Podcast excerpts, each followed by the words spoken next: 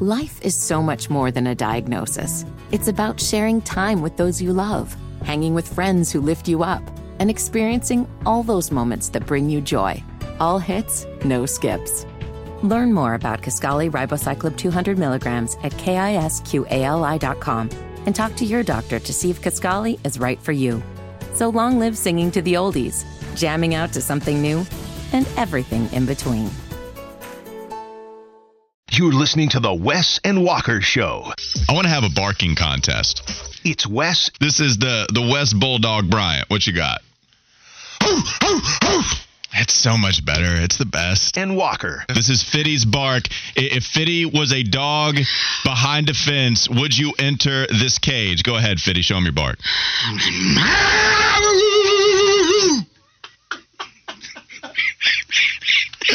that was sensational. I don't know if I can beat that. Only on Sports Radio 92.7 FM WFNZ.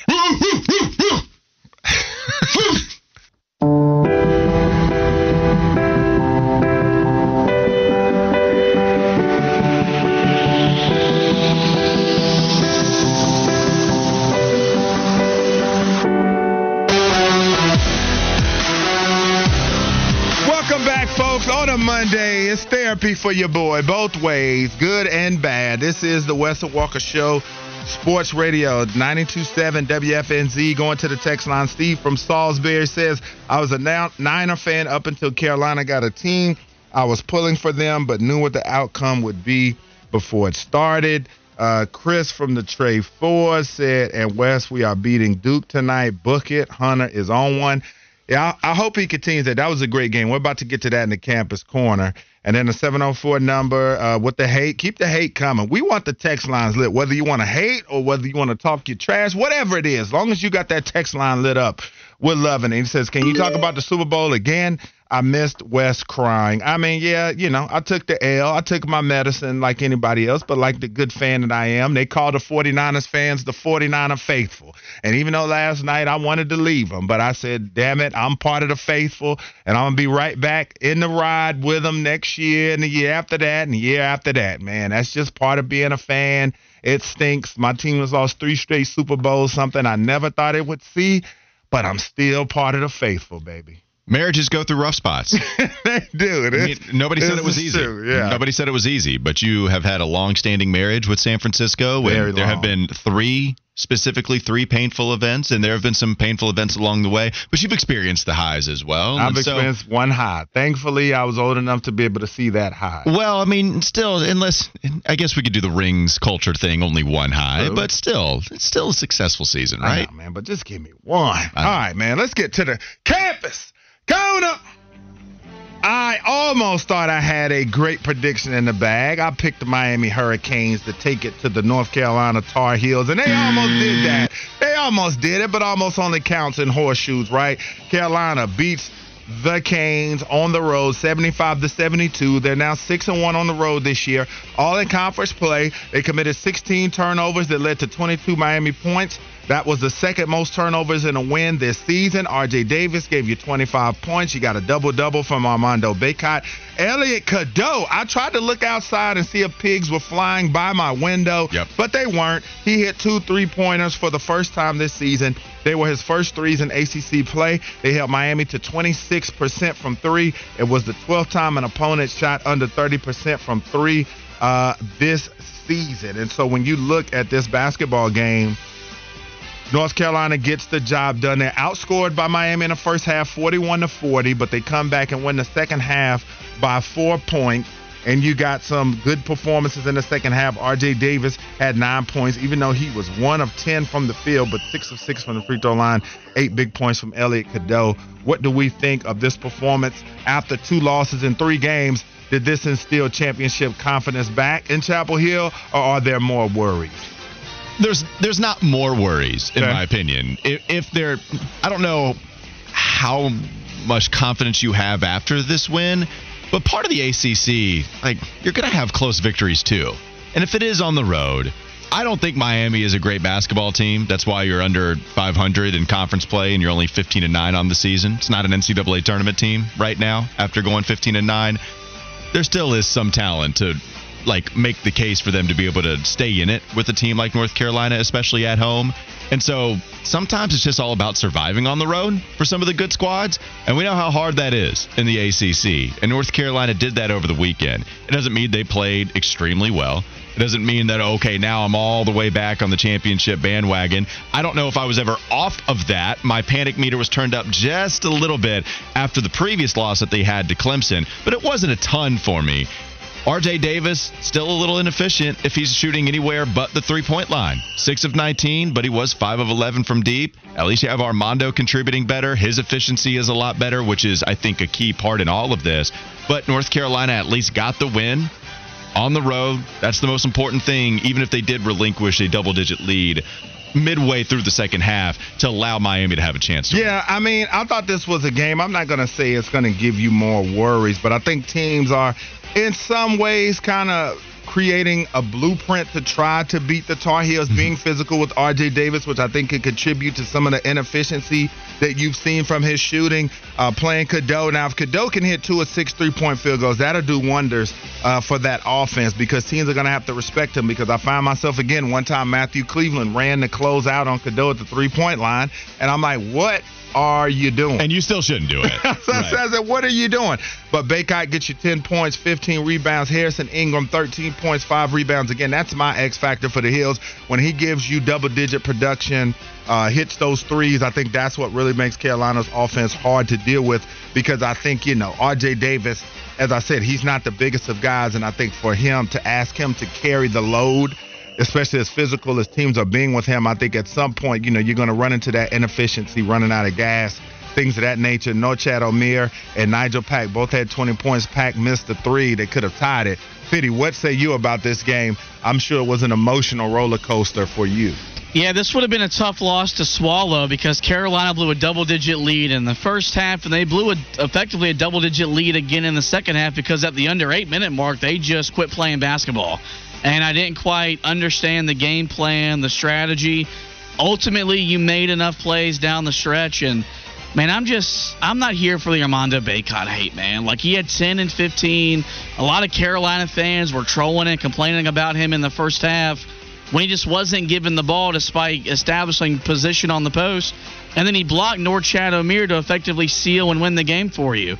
So at this rate, with the way that top 10 teams are dropping like flies on the road at a historic pace, just win, baby. I don't care how it looks. I don't care if it's ugly.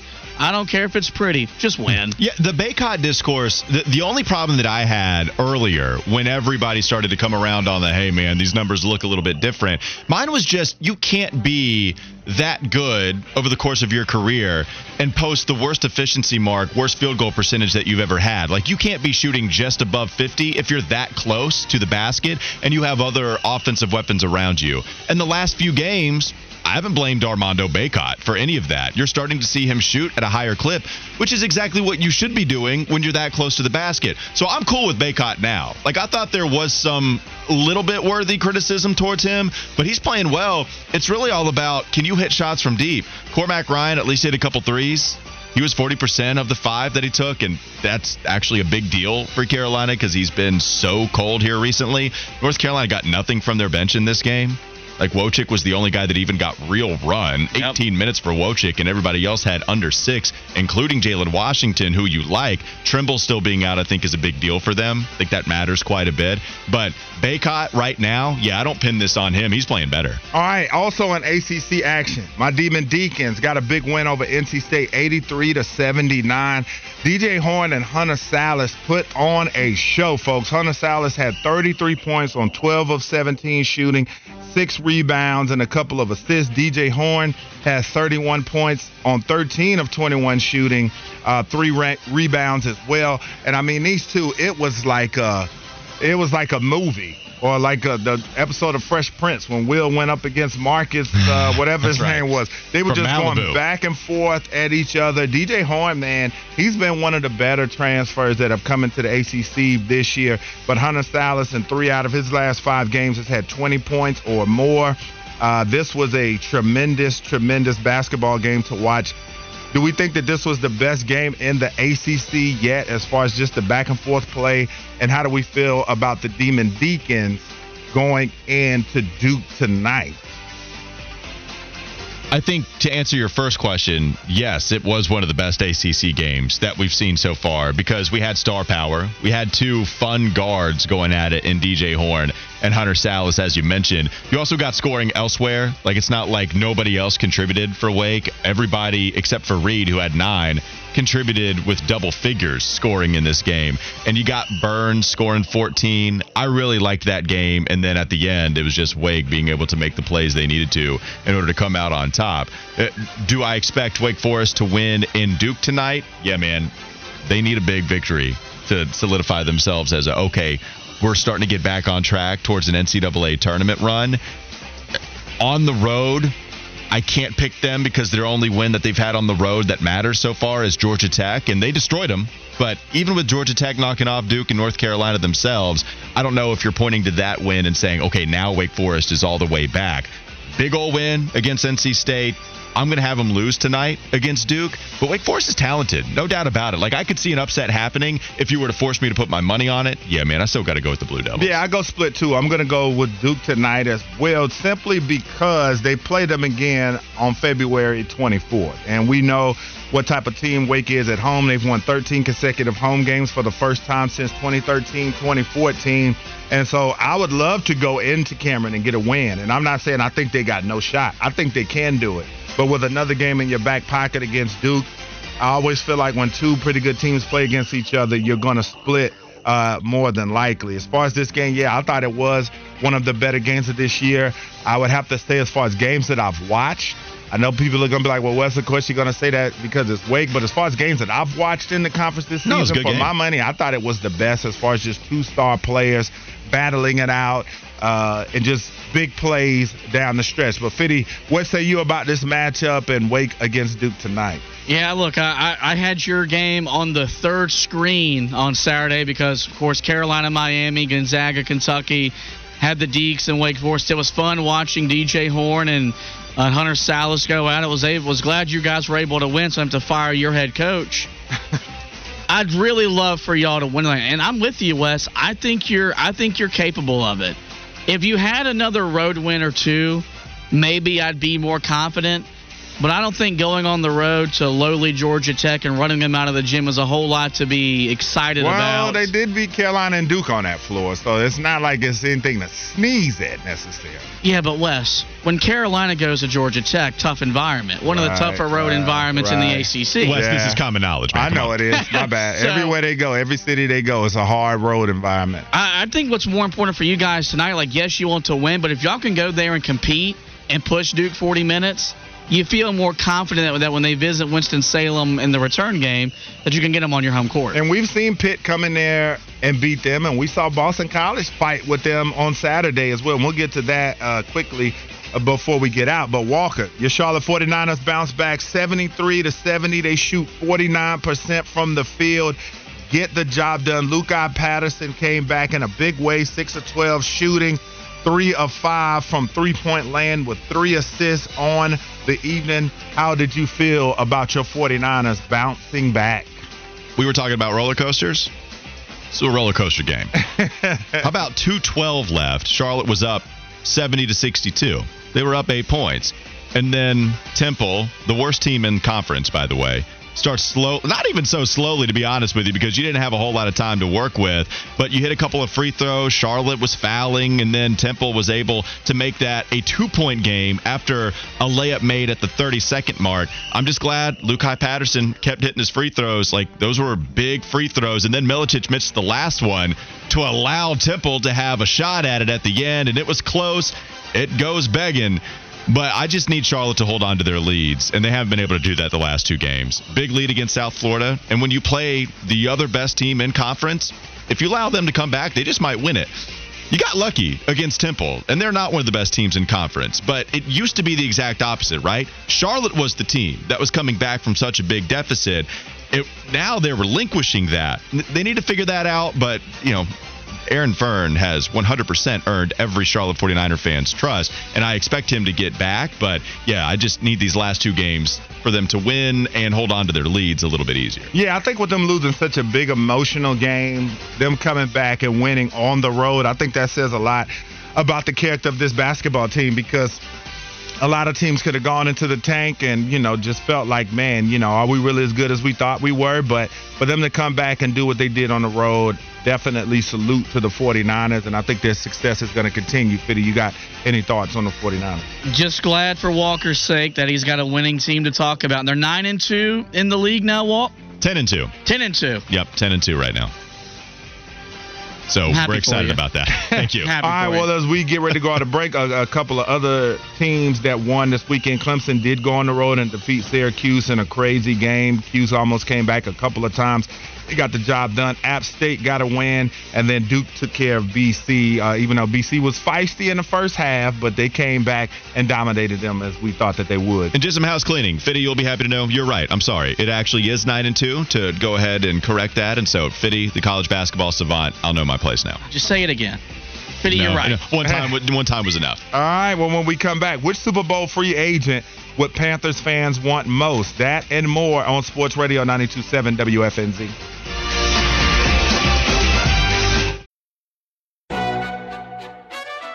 McDonald's is not new to chicken. So maybe stop questioning their chicken cred and get your hands on the McCrispy. Juicy fried chicken, buttery bun, unmatched pickle to chicken ratio. Yeah, they know what they're doing. In fact, we can honestly say they're not new to chicken, they're true to chicken. The McCrispy. Only at McDonald's. Ba da ba ba ba. Life is so much more than a diagnosis. It's about sharing time with those you love, hanging with friends who lift you up, and experiencing all those moments that bring you joy. All hits, no skips. Learn more about Kisqali Ribociclib 200 milligrams at kisqali.com and talk to your doctor to see if Kisqali is right for you. So long live singing to the oldies, jamming out to something new, and everything in between.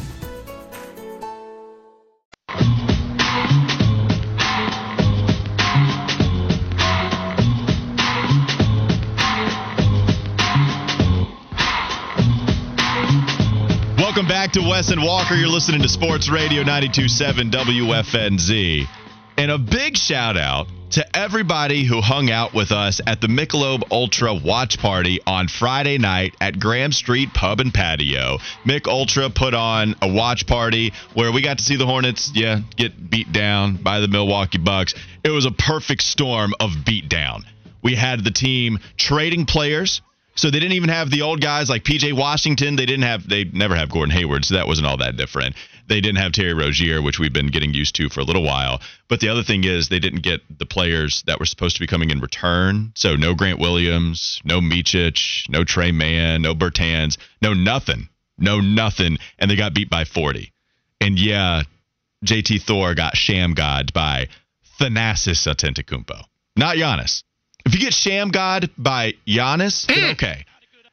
But he got sham godded by Thanasis West. It was yeah. brutal to watch. I'm sorry to see that happen to JT Thor. But other than that, it was a great time, and we drank a ton of Mich Ultra. That was a lot of fun. We gave away some of the awards, like my buddy actually won a Mark Williams Charlotte Hornets hat, so that was cool. We had plenty of other people win tickets that Michelob Ultra was giving away to future Charlotte Hornets games. And I just want to give a shout out to everybody that showed up, like specific shouts, including Deshaun Sean showed up late. And Sean, me and him were hanging out at the bar, and we were talking big shoe game. Wes, to be honest with you, did not realize that there was somebody out there that might understand shoes more than you and David Walker, who are yeah. the guys that I go to. Sean was wearing the cool grays, and he said, "Yeah, I got about two rooms full mm. of Jordans and all sorts of different shoes. And so I got to learn a lot from him. He was a lot of fun to hang out with. was I the only one that had a mental image of what the shoe rooms look like? Like, do you have shoe racks with all the shoes or like. I want to know, Sean, if you're listening, you can yeah, text in just as much as everybody. 704 570 9610. Real cool from the West Coast, likes Oregon. And so, of course, when you have the shoe game, you got the special, like, Oregon type shoes. The I know they're hard to get from the players, yeah, but yeah. Are. So he was real cool to talk to. Big shout to Chelsea. Not only a fan of WFNZ, but a fan of Locked On Hornets. So I got to talk to her about the Charlotte Hornets. Okay. And she talked about hanging out with, not hanging out. I'm sorry. That is not true. She saw Steve Clifford at the grocery store the other time, or one, you know, like the other week or mm-hmm. so. And she was talking about how, like, when you see a celebrity out like that, Like, do you go up and talk to him? Do you just want to leave him be, but you do really want to talk to him? And so, like, how do you handle that? I was like, yeah, I'm. I usually just say, cool, I'm gonna let them do their thing, and I'm gonna leave them be. But I I do want to go up and say something to some of these people that I'll see every now and then. Like Steve Clifford, I want to go over and talk to him. What was he shopping for? Did she say? No, I don't think she did say. Because Borrego, you know, he was at the store to get to get to get the wine. I wonder what Clifford was That's- there for. Probably trying to get a, a, a box out or a defensive rebound. That's probably true to just anybody. And, and and Steve Clifford was telling us that, uh, being happy about Grant Williams. You're the kind of guy that'll just go ahead and say something. Yeah, somebody, man. Right? I mean, I think that that comes with the territory of being a celebrity. You know, people see us out. Not that we're big celebrities by any stretch of the imagination, but people approach Yeah. us when we're out and tell us, you know, what they think. And I, and I think it depends on what your intent is of the interaction and what you're trying to do. I mean, if you want to go up hounding them like, yo, let's, you know, take a picture. I need an autograph or this, that, and the third, and there's no pleasantries exchanged. 'Cause Yeah. most time, if I go up and say something to somebody, for one, I'm going to go show love. Like, I'm going to go tell them that Yeah. I appreciate what they do and different things of that nature. And then we'll have a chat that way. And then if there's an opportunity or I feel like that the vibe is right to maybe get that picture or get that autograph, I'll do that. But I think if people are, you know, just out to try to bother somebody just for the heck of it. But no, I, I think that when you make yourself a public figure, that that comes with it, and people don't get many opportunities to come up and tell you their thoughts or what they think of what it is that you do. And as long as you're being positive and showing love like that, I don't see a problem with it. All right, there's the breakdown from Wes on what happens when you see a celebrity in public. Big shout to Jersey Mike as well, who had a sick 88 um, uh, Charlotte Hornets jersey because that was, of course, the start of their existence. And so to see the 88 jersey was really cool. And Jersey Mike, by the way, had a great story about how he became a Charlotte Hornets fan. He said he and his son in Philadelphia saw Charles Barkley acting like a fool on the court, and his dad said, "Man, how, you're going to pull for Charles Barkley like that?" And he said, "Man, I had to set a good example, so I started pulling for the Hornets." You know, I'm sorry that it ended up being the Hornets, but still a good story from Jersey Mike. Herman Photography, my man, hung out all night watching the Charlotte Hornets, beat down and all, and yes, possibly, possibly hooked us up with a Pastor Troy Connect. And we've talked about Pastor Troy before. and if we have a chance to get Pastor Troy on these here airwaves, I will be a very happy man talking music and Atlanta sports. That's fine too. But if we have a chance to talk to Pastor Troy, I'll be a happy guy. No doubt about it. I mean, he's one of my all-time favorite rappers. I met Pastor Troy at Summerfest way back when, when my mom was an employee at a radio station, uh, then at, at Power 98, et cetera. And so he and I got to chat for a while uh, backstage because my mom actually had talked to him first. And she had told him how she thinks, you know, he he does a bit too much cussing and too much stuff like that in the in the lyrics. And Yeah. so, you know, uh, he he got a kick out of that. But then I got to come back there and hang out with him. I was in college uh, at the time, and so you know I just kind of talked to him about Georgia, the Bulldogs, and things of that nature. That's why I said I think if we want to time it with an event, I think Atlanta week for the Panthers could be a, a, a cool time to get Troy on. But like I said, man, we can get him on at any time just to talk uh, sports and music. It, w- it would be great to have him on. Last couple of shout outs here. Um, we did get a chance to see Sirloin Beef, wild as ever. We appreciate him for showing up as he does all the time, giving us some promotional videos too. Got to see the Dancing Hornets Usher. We saw a celebrity, and I did the very thing that I usually don't, but I asked him for a t shirt. I said, Mr. Dancing Usher. I will pay for a t-shirt, but he said, no, I'm going to give you one. He gave Fiddy a t-shirt. And so that was cool to see him as a local celebrity. Would like to have him on too. Just having guests all over the place. And final shout out to Jalen, who showed up a little bit later on in the evening as well. But Wes, what Jalen told us was the happiest I think me and Fiddy got all night. He said that my mom, big shout to Ms. McClurkin, and that class, they participate in War Cry Wednesday with us. That's dope. I heard what you said. Okay, okay, I just wanted yeah, to say. Yeah, I heard what you said. No, no, no. It's always cool when you get those interactions with the fans. And I heard that there was a a, a uh, War Cry Wednesday story. What was it? That was it. That Ms. McClurkin and her class participates in War Cry Wednesday with us. That's pretty cool. I know the kids, they love any chance they can get to be able to yell and scream and act a fool, man, because I know how my son is and some of his classmates. So I know anytime they can get a chance to let off in class like that, they're going to be here for it. So listen, man, we can be for the kids like Wu Tang, right. too. That's right. We are like Wu. I, I like that. I like that slogan. Weston Walker, like Wu Tang. We're here for the children. That's right. Sports Radio 92.7 WFNZ. I wanted to give those shouts because we really appreciate everybody that shows up. We're going to be doing it, uh, doing it again. I'm not sure where at this point, but Michelob Ultra going to be putting on another watch party at some point. So come out and hang out with us again, or do it for the first time. We would love to see you because we enjoy getting to meet the people that support this show so much. Let's talk a little bit more about the Super Bowl and maybe how the Super Bowl, Kansas City, San Francisco how could they affect the Carolina Panthers here, Wes? Because when it comes to the staying power, you look at both of these squads.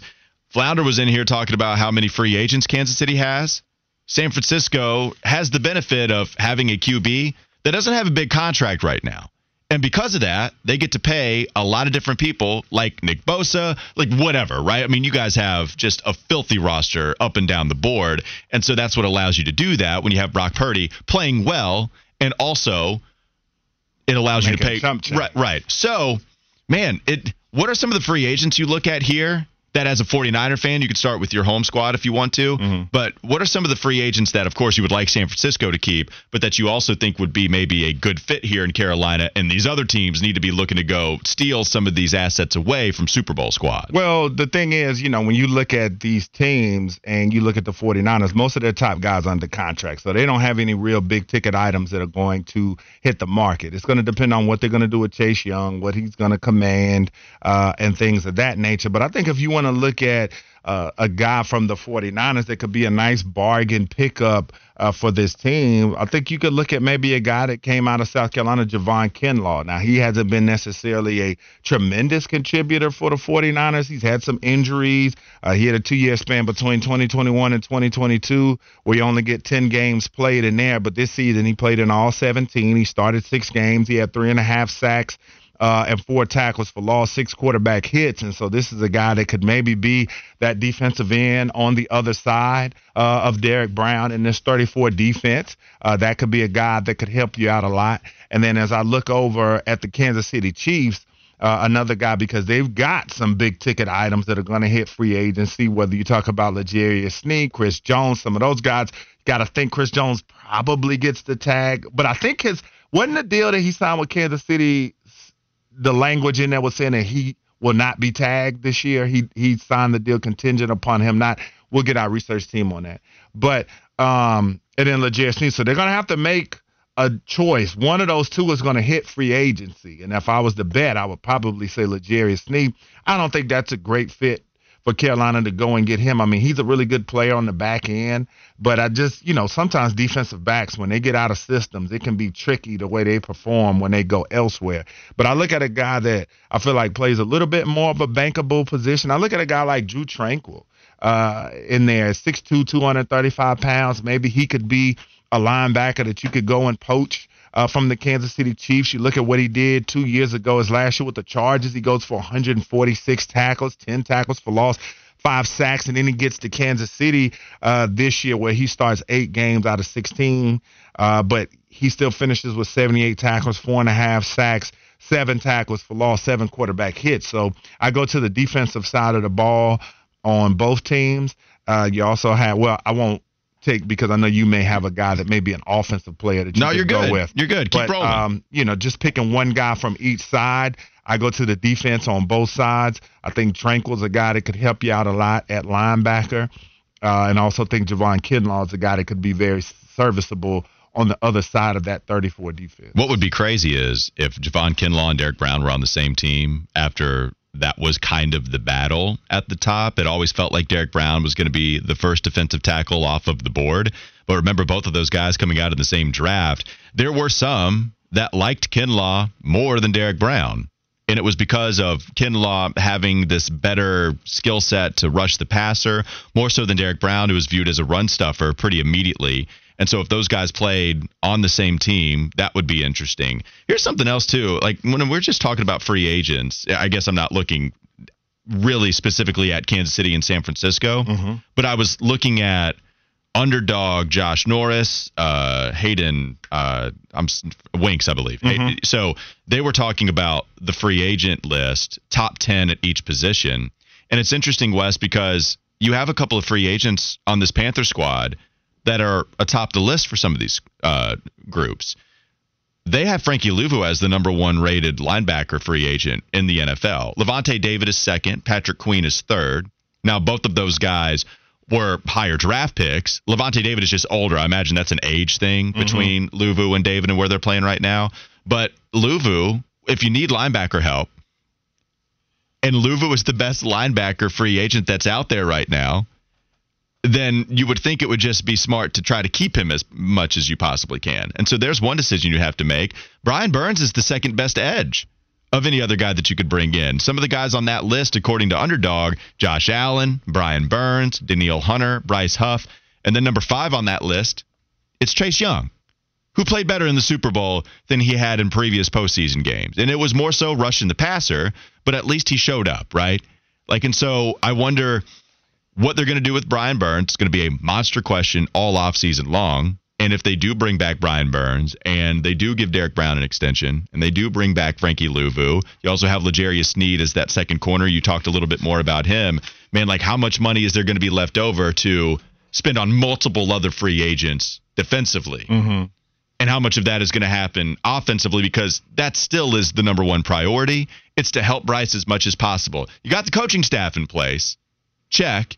Now you got to get the players, and you're going to have to spend a lot of money to try to help them, and you're going to have to hit on these drafts. So, do you look at a guy like, and I would say off the San Francisco side, I would bet for you probably Jauan Jennings would be the guy you could pinpoint. Say this is the guy I would want to see in Carolina. Well, I I do like Jauan Jennings. I wonder. I, I love him. I just think if you bring in Jauan Jennings, he's so good after the catch. But Wes, what have we wanted so badly here? With some of these other weapons. It's we've wanted separation.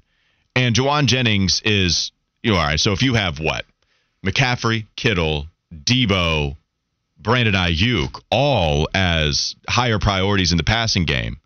I mean, it goes to show the embarrassment of riches that San Francisco has in the passing game. It's absolutely ridiculous. As much as I like Jennings, and as much as he almost won Super Bowl MVP yesterday, that's a real thing. Mm-hmm. If San Francisco wins, I think Jennings gets it. I really do. So even despite that happening, I would still say you probably want to spend your money towards separation or guys that are what top two options on their squad. And that's no shade to Jennings. I'd still like to have him. I just don't know how much he's going to be asking for. And if that fits into a okay, now you go out there and you play second best wide receiver. I just don't know if I feel comfortable taking that risk to see if he could take that well, kind of jump. And this was a guy that had during the regular season 19 catches for 265 yards and a score. Now we know, like you said, you talk about how loaded that offense is. So yeah, it's going to be hard for the third receiver in the pecking order to go over the Deebo, the Aiyuk, the um, Kittle. Then you also consider Juice, CMC as receivers as well. So how much do you look at that and say, here's a guy yeah. you could get at a bargain rate that you sign him to a decent deal and he hasn't really had a chance to really show people what he can do because all he did in San Francisco was make timely catches, especially in traffic, tough guy, 50-50 ball. And yeah, what he's lacking in separation, he still can run pretty good routes. He'll go up and catch the 50-50 ball, and he's really good after the catch. I think that this is a guy that if he goes to another place where he's going to have higher priority, you can see those numbers probably triple. Uh, you know, he, this is a guy that I think is more than capable of being a 70 catch type of guy, 70, 80 catches. I think for Carolina, you could maybe get him uh, on the cheap and bring him in. I mean, this is a guy, what he can't command more than what, five, six million, if that. Maybe that's true. The top 10 wide receivers, according to Underdog, Tee Higgins, number one. Michael Pittman Jr., Mike Evans, Marquise Brown, Calvin Ridley, Darnell Mooney, Gabe Davis, Odell Beckham Jr., Tyler Boyd, Curtis Samuel. That's right. the top 10. So that's what I'm saying. You can get him at next to nothing. That might be true. I think you it doesn't necessarily matter the order, I guess, but I think Panthers fans would certainly like to see them address number one wide receiver as yeah, much as possible. And, and, but Jauan and, Jennings would, and this yeah, was a guy that you could maybe get in combination yeah. with somebody. But also, too, I would ask you. I saw some stuff floating around when you talk about the Chiefs and what they've got to offer, and you look at it from an offensive perspective. I mean, a guy like Clyde Edwards Helaire is that a guy? That's not. That's another guy you can get at probably bargain prices to be able to come in and be a dual threat back for you, uh, and and maybe take a fly on him on a two year deal, paying him you know, maybe three to four million a year, something like that. I mean, I, I you said how much for? Maybe three, four, something like that. I, I would say maybe I'd say his deal will probably be in a three to four million range a year. That sounds that sounds like too much to me. well, I mean, look, where well, how about what did Foreman get? Right, like I'm not. It's Uh, not even just disrespect. It's just trying to compare him to what the market is. D'Onta Foreman had less than a million dollars guaranteed, and D'Onta Foreman was a better running back. You know, like Kansas City. How many carries did Edwards Helaire get? He got one. He got Yeah, he got 70 carries on the season. So yeah, I mean, the numbers Super Bowl to I'm me that could be about. even cheaper. Then you could probably get this guy I'm just not one to two mil. That's fine. If if Kansas City is creating all, they drafted him in the first round. They had big incentive No to try to make that work, and instead they're riding with undrafted guys like Pacheco, Jerick McKinnon after three surgeries and five different stops. Mm-hmm. There was always somebody else that they wanted to ride with more so than Edwards Helaire, and they drafted him in the first round. Like I just, if it's not working with Kansas City, Andy Reid being the running back whisperer that he is, Yeah. I'm not sure that I'm wanting that guy because he's not even really all that dynamic That's a either. fair point. And and and if that's the case, then I'd rather probably go somewhere else. But we'll see. They got a lot of moves to make offensively, defensively to try to get anywhere close to what Kansas City and San Francisco are out here doing. We got a couple more segments to go. We have another hour here. We'll be up with you until 3 p.m. until the Kyle Bailey show takes over. Let's go back to the Charlotte Hornets conversation. Who are the GM candidates and how did you like what the new additions did for the Charlotte Hornets team? We'll get to all of that in just a moment. Sports Radio 927 WFNZ. McDonald's is not new to chicken. So maybe stop questioning their chicken cred and get your hands on the McCrispy. Juicy fried chicken, buttery bun, unmatched pickle to chicken ratio. Yeah, they know what they're doing. In fact, we can honestly say they're not new to chicken, they're true to chicken. The McCrispy. Only at McDonald's. Ba da ba ba ba. Life is so much more than a diagnosis. It's about sharing time with those you love, hanging with friends who lift you up, and experiencing all those moments that bring you joy. All hits, no skips. Learn more about Kisqali Ribociclib 200 milligrams at kisqali.com and talk to your doctor to see if Kisqali is right for you. So long live singing to the oldies, jamming out to something new, and everything in between.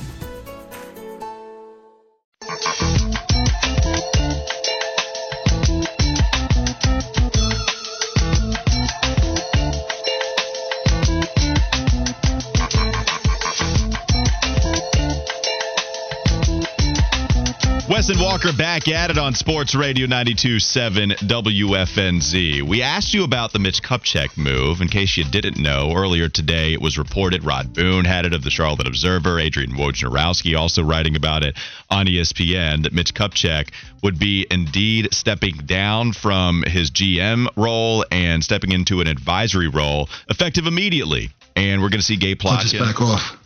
And Rick Schnall hmm. start the search for a new GM. And I guess I should say effective immediately in the sense that they're going to be b- beginning the search immediately. And then whoever they find as the new GM, he'll take that role, I think, before even the season ends, according to Woj, what he writes on ESPN. And so Mitch Kupchak, no longer going to be the new general manager, or excuse me, no longer going to be the general manager of the Charlotte Hornets team, and they will be looking for a new GM, and they're doing that as we speak. We can go to the text line about some of your Hornets thoughts, and you had 980 write in. Um, Oh, excuse me. That was this is Sean writing in. Sean writes in after we gave him a shout out at the Hornets watch party. Thank you for the shout out. Got all the shoes organized and preserved. Can't go in like that and have them beat. Yeah, that's true. You don't want to do that. So I appreciate Sean for coming out and hanging out and talking shoes with me. He put me up on a lot of game. Here's JJ writing in about the Charlotte Hornets. Got to give Mitch props for drafting Brandon Miller when we were all shouting Scoot. Looks like he made the right choice by far. Well, this is the thing too this is part of the problem with that organization for a while. We never knew who was making these decisions, and there was always a real. It was Panthers esque, probably on a minor level ever since David Tepper took over.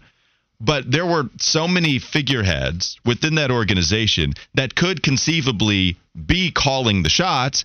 And so Michael Jordan, reports are that Michael loved him some Brandon Miller. I don't know if Mitch Kupchak wanted Scoot. Mitch Kupchak probably wanted Brandon Miller too, but we know Michael Jordan wanted Brandon Miller. We know LaMelo Ball wanted Brandon Miller.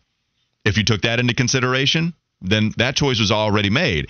And right now, yes, you're winning that by leaps and bounds with what Brandon is doing compared to what Scoot is doing in Portland. He's hurt even again. So that would be something nice to see. But Wes, like I don't I don't think we're gonna have that problem anymore.